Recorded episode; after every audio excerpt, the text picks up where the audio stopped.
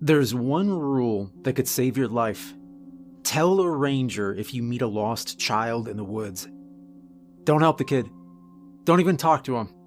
Just walk away and let us handle it. We don't want any more disappearances in this park.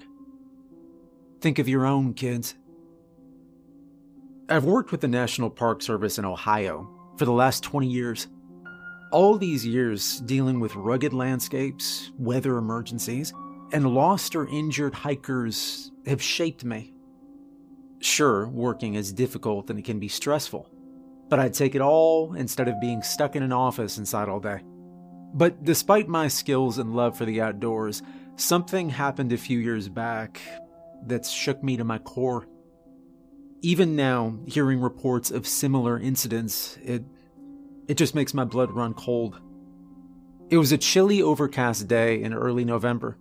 I just finished up some trail maintenance when a woman runs up to me. She looked like she'd been crying. Her clothes were dirty and she appeared disheveled. I asked if she was okay. She stammered out a nearly incoherent sentence about a little boy who was lost in the woods. Finally, after she started to calm down, I got it out of her. She was hiking alone when she stopped because she heard faint crying. She followed the sound to find a young boy who looked about 5 or 6 years old. He was just sitting on the ground, crying. No one was with him, which was concerning. She approached him and asked if he was lost. He continued to cry, not answering the question. She knelt down next to him and patted his shoulder, attempting to comfort him, but nothing seemed to stop him from crying. "Why don't you come with me, okay? Let's look for your mommy and daddy," she said. He stood up and dried his tears then, and then walked with her in silence for a few minutes. She tried to get some basic information out of him, his name, his parents' names, when he last saw them, but he wouldn't say anything. The boy just kept saying that he lived in a house nearby. The problem with this was there weren't any houses nearby. The park, it's a very remote area. So the woman chalks it up to his age and not understanding distances. She couldn't get any cell reception, so she tried navigating them back to a higher traffic area of the trail to find help.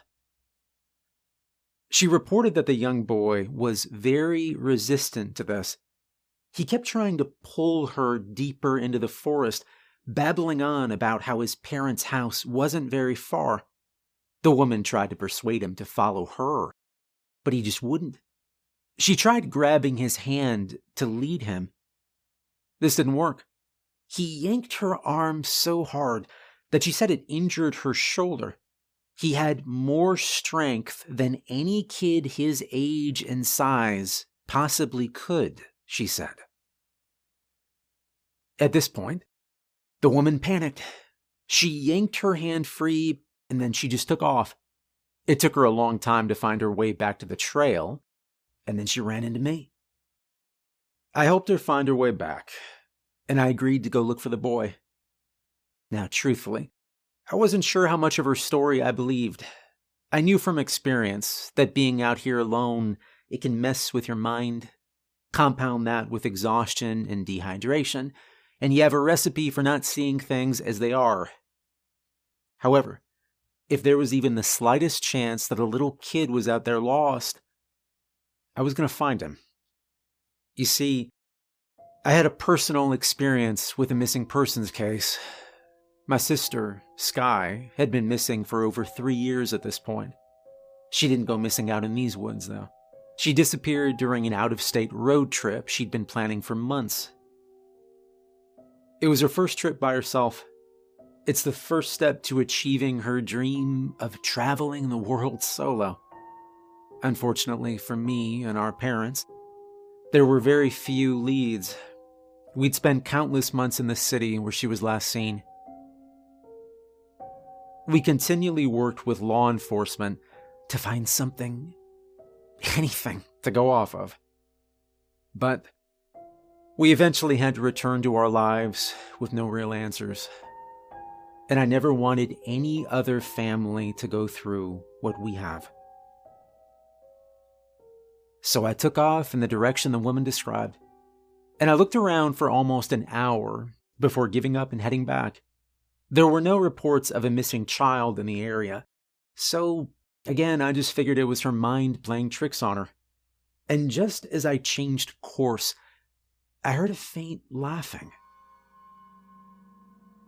I paused, and carefully, I followed the sound a few yards until I found a young boy sitting on the forest floor, playing with rocks and twigs. Hey there, I said as I approached him. What's your name? He glanced up at me, gave me a shy look, then went back to playing with the rocks and twigs. I gently tapped him on the shoulder. He stood up and tapped my arm back. Tag, you're it, he said. I sighed and ran after him. Being in my early 40s, I knew it wouldn't be easy to keep up with him, and he darted in a zigzag pattern around the trees. I was running out of breath when I finally caught up to him. He darted into an opening in the rock and then disappeared from sight. It was the entrance to a cave. I cursed under my breath. The sun was already going down, and I was exhausted from a long day. But I had to go in after him. I yelled out for him, warning him this wasn't a game anymore, and caves aren't the best places to play in. Silence. I shined my flashlight around, and I noticed tunnels branching off in different directions. I started with the one on the left. Now, I wasn't very familiar with this cave system. Truth be told, caves, they kind of gave me the creeps, silly as that sounds. Something about being underground and cut off from the rest of the world. It was unnerving to me, and I walked through the darkness, looking for any sign of the young boy. Every footstep of mine echoed. I eventually realized I stumbled into an open area of the cave system. I shined my flashlight around, trying to get a sense of the layout, and I noticed the light past something white near the ceiling. Without thinking, I turned the light back onto it, and I couldn't believe what I was seeing. It had to be 6 feet long, and it had an even longer wingspan. It looked like a giant moth, but with humanoid arms and legs. It was a sickly pale white all over. I couldn't see its face, and I pointed my flashlight back towards the ground, and I began to slowly back away. I could hear it begin to stir. To my horror, I heard a whoosh of air, and it began to fly towards me. And I just took off, trying to outrun it. I could hear a loud buzzing noise from behind me. It was so loud, it made my ears ring. In all my years working with wildlife, this was not anything I'd heard before. It sounded like a combination of an angry wasp and a human scream. And I don't mean a battle cry. It sounded like the kind of scream someone does when they're in massive pain or extremely terrified. The creature was gaining on me. I picked up a rock and I chucked it as hard as I possibly could. I heard a thud as it fell to the ground, still making that disturbing, screaming noise. I only got a quick look at its face, but what I saw, it'll never leave my mind. Glowing red eyes, no pupil, no iris, just beady red bulbs. I tore through the cave, and I quickly climbed out the same entrance I came in. I stopped to catch my breath. What the hell did I just see? But just as I was getting my bearings, I saw the boy. He was climbing a tree. "Hey!" I yelled. He looked my way. "So, I know you're having fun out here, but it's about to get dark, and I'm sure your parents are worried about you. How about we go find him? And to my surprise, the boy just nodded and climbed down. I tried to ask him his name, but he wouldn't answer. I asked where his parents were, and he said they lived nearby. He pointed in a direction I knew couldn't be right. There were no houses anywhere even remotely close to that part of the forest. And I told him to follow me. And he did, at least at first. He quickly became distracted, though, by a stream. He ran over to it and started splashing and playing in the water. I tried to coax him out with some snacks I had left over, but he wasn't interested. "You're still it," he said. And then he ran away, using the stepping stones of the stream, and I sighed and followed him. Unfortunately, I'm not as agile as I used to be, and I slipped. I fell face first into the water, and I felt this sharp pain in my leg, and I saw a huge gash oozing blood that stained the water red. I'd cut my leg on a sharp rock. "Damn it!" I yelled. The boy had made it to the other side of the stream at this point. I looked up to see him running towards the trees. I need to find help, I thought. This kid was not being cooperative, and there was no way I could get him out of here myself with this injury. I pulled myself out of the stream and into the grass beside it. I was struggling to figure out how I could even get myself back home now. I wrapped my leg with some first aid supplies I always carried with me. My phone had gotten wet, and it wouldn't even boot up. Even if I found any reception, I was out of luck. I was very angry with myself for getting into this situation. I knew better than to climb into uncharted caves alone or to play stepping stone like I was a kid again. I tried to stand up and walk, but I only made it 20 feet before I fell again. It would be dark soon, I thought, and as I tried to catch my breath, I noticed a bird chirping on a branch, but the sound, it wasn't quite right. It almost sounded like a tea kettle. Exhaustion was taking over me. I closed my eyes and I buried my head in my hands.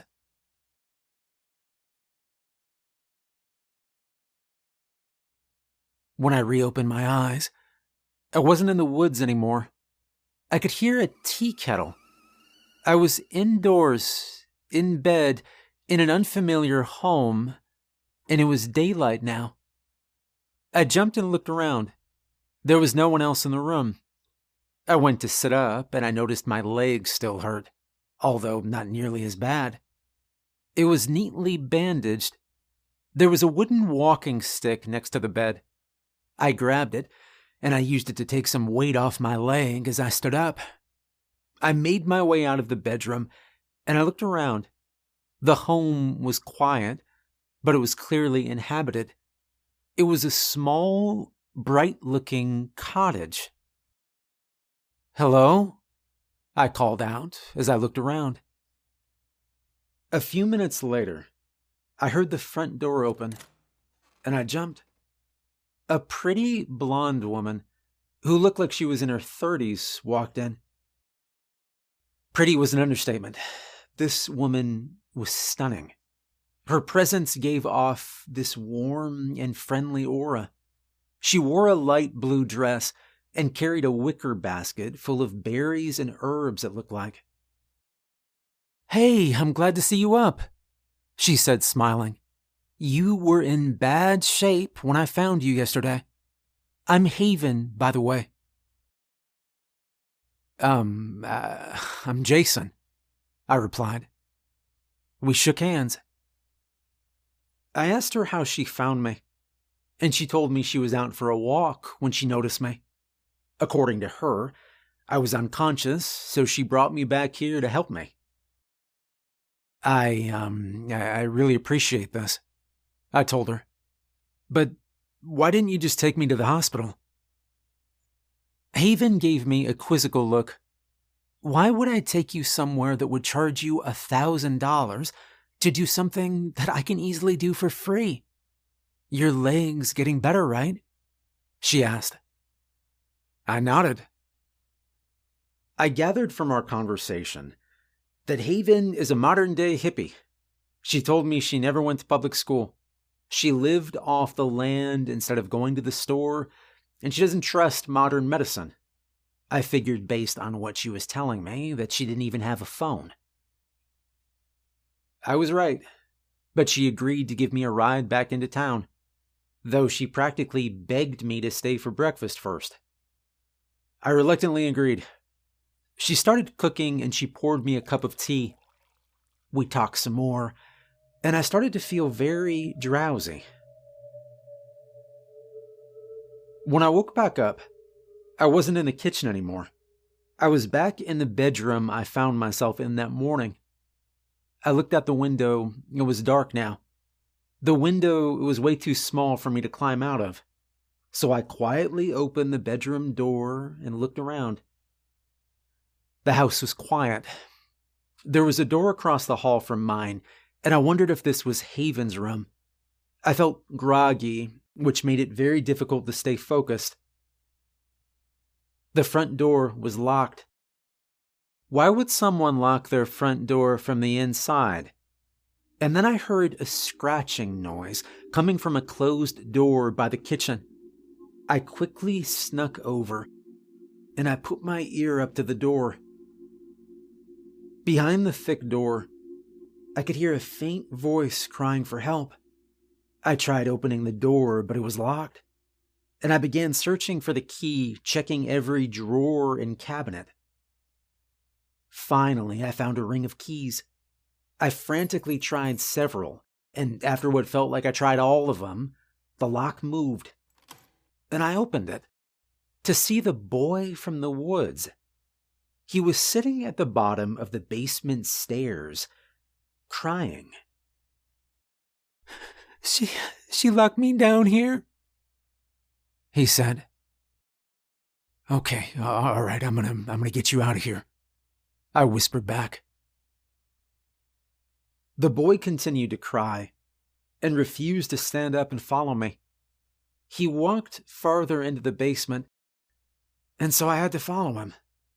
The light was dim down there, but I could make out glass jars. There were dozens of them lining the shelves. I crept closer, and I saw something floating in them. Small orbs of bouncy balls. And when I got closer, I realized what they were. They were eyes in various states of decay. What the hell had I walked into? I jumped back, and I noticed a hole in the ground towards the back of the basement. It had a thick rope dangling down into it. I touched the rope, and I noticed it had this odd texture, and it took me a moment to realize why. It was woven together with human hair. The strands were of different colors and lengths. I couldn't even begin to imagine how much hair would be needed for this, and I started to tremble. Okay, this was insane. I'd had enough. I saw the boy crouched in the corner near the pit. I tried to pick him up, but he fought me off. But I was more direct with him this time. Look, it isn't safe here, and we need to get out of here now, I said. The boy sank to the floor crying. He started apologizing profusely. Why are you saying sorry? I asked, still trying to shush him. She makes me bring her people, he said. Who is she? I asked. Mom, he whispered. And my hand started shaking then. What does she do when you get people? I asked. The boy said nothing, and I pointed to the hole in the ground. I climbed back up the stairs as quickly as my injured leg would let me, and the door was now locked. I hobbled back down the stairs. I had no idea where the boy was at this point. It was like he had just vanished. The only other place he could be was a closet-like room on the side. The door swung gently on a loose hinge. I peered in, and I saw what looked like suits hung up neatly in rows, covered in plastic. I turned on the light. These weren't suits, I realized. They were human skins. I stifled a scream. I closed the door, and I began retching. I sat on the floor for several minutes, trying to pull myself together. Eventually, my breathing regulated, and I just started pacing, trying to figure out what the hell I was gonna do. Okay, I'm in a deranged stranger's basement, injured. This woman is so crazy that she uses her kid to lure people into her home so she can skin them. I don't even know where this house is other than it's a remote area in the woods. This lady kills people, skins them like animals, and then she puts their bodies in some hole in the ground. Why? I wondered. As I paced, I noticed a desk stacked with books in the back of the basement. I sat down at the chair and began rifling through the books, hoping for some sort of clue that would get me the hell out of this mess. But the books only contained strange images, creatures I'd never seen before. One of them looked very similar to what I saw in the cave system, the large humanoid moth creature. Another was a bipedal creature that had what looked like antlers. A giant mutant deer standing on two legs. The thing's fur was ragged, and bones popped out of its sides in a way that looked very painful.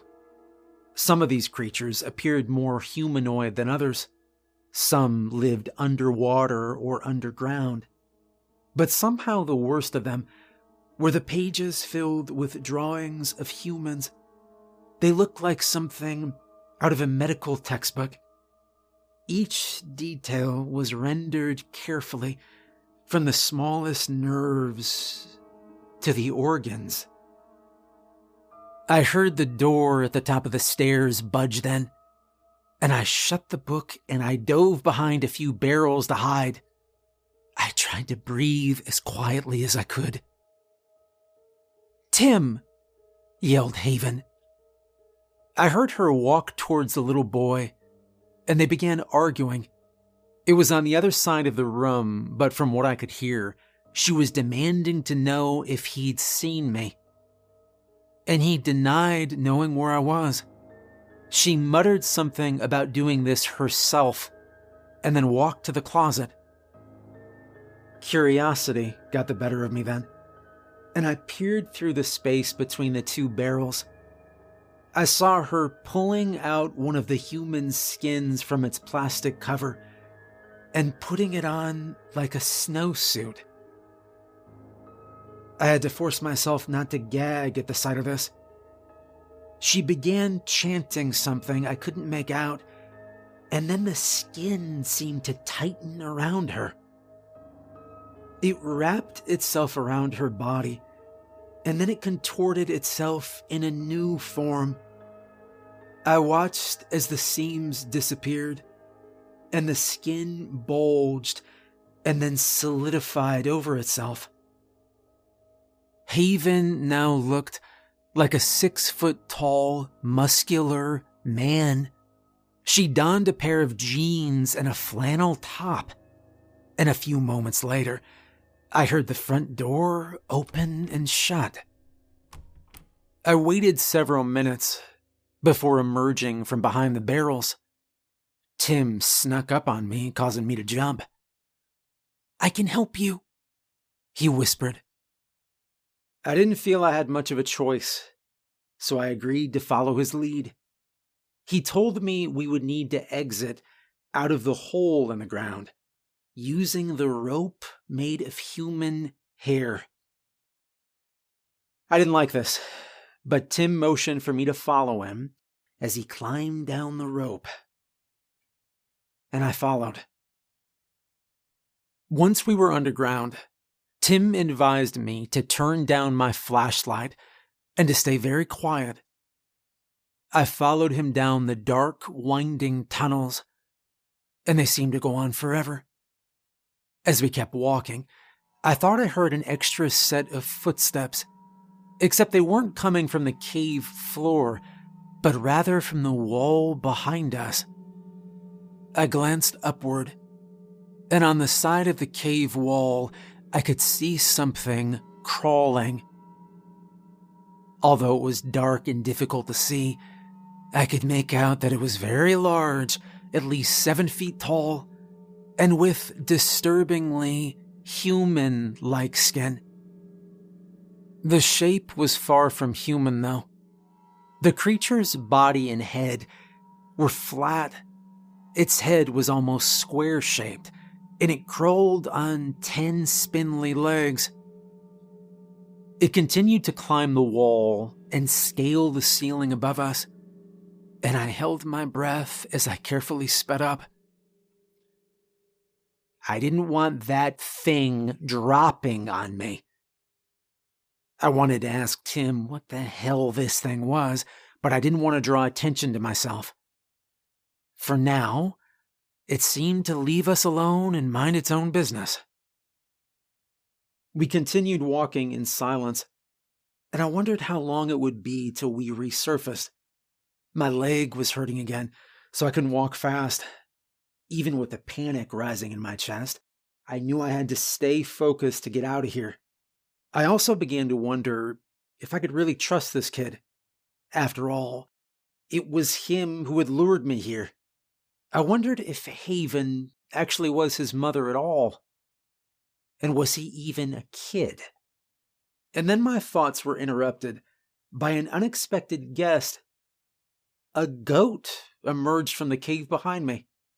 It seemed to be wandering around the tunnels just like we were, whining as it was looking for a way out. "Huh, how'd you get down here?" I said, petting it. Tim, who was walking in front of me, snapped back around. "No," he said. He grabbed my arm and pulled me away. He sped down the tunnel with me, and I tried to ask, but all he would tell me was that wasn't a goat, that I shouldn't trust the creatures in these tunnels. In the back of my mind, I wondered if that should include him.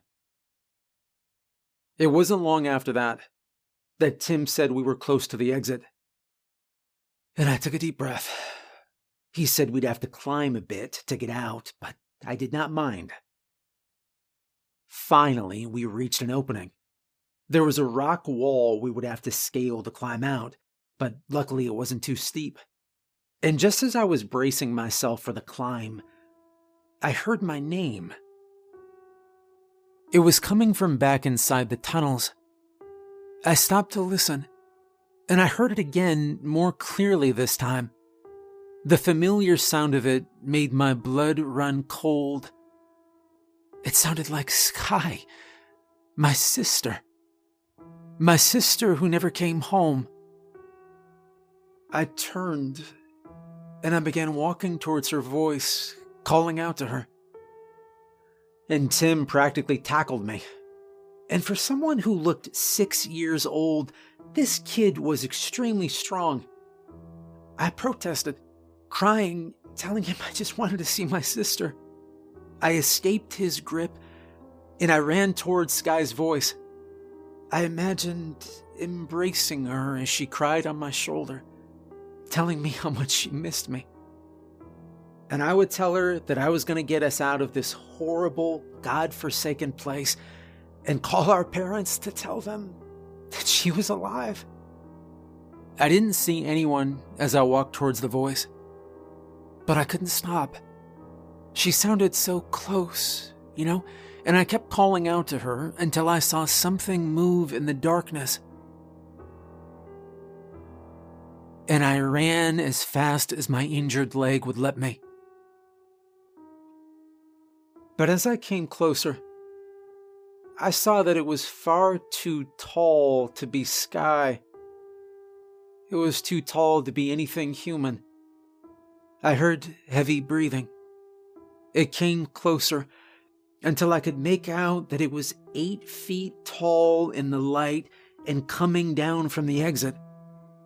This thing looked vaguely similar to a deer.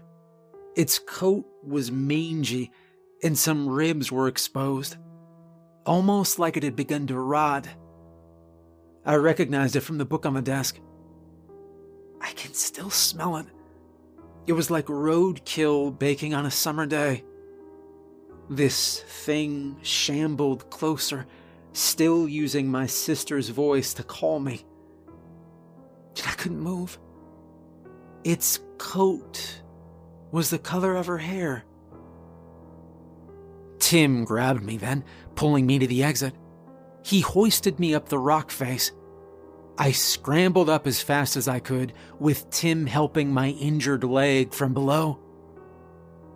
Even halfway up, I could still smell that thing, the overpowering stench of it, and my leg screaming in pain was starting to cloud my mind. We were nearly to the top when I lost my grip and fell. My head hit the ground hard. I couldn't move, and I was drifting in and out of consciousness. "Jason! Jason!" Tim said, trying to shake me awake. I wondered how he got down so fast before everything went black. When I opened my eyes, it was daytime.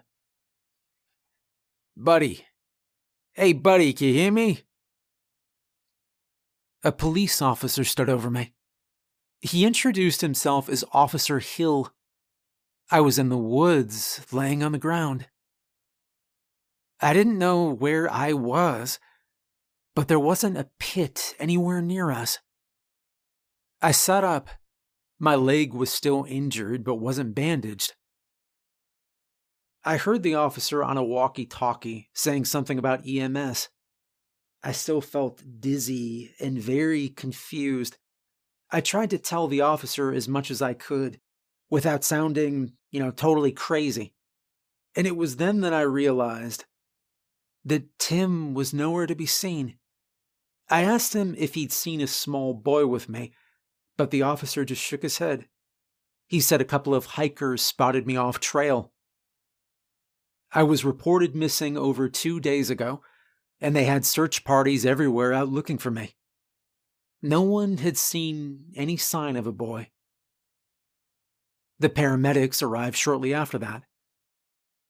And I was beyond thankful to just get out of there. But as they were loading me up to the ambulance, a man approached the officer who'd been helping me. I overheard him say something about how his son ran away, and I recognized the flannel immediately. I stopped the EMTs and I yelled out to the officer, warning him not to believe the man. The officer looked at him, then back at me, and I heard him mutter something to one of the EMTs about a head injury. I begged them to listen, but they wouldn't, and instead, they shot me full of sedatives and carted me off. Officer Hill went missing shortly after. They've never found him. As for Tim, I only hope that someday, maybe he'll learn to use his mother's magic. I'm still with the service, so he knows where to find me. And I owe him one. So if he's ever ready to fight back, I'll be there with him.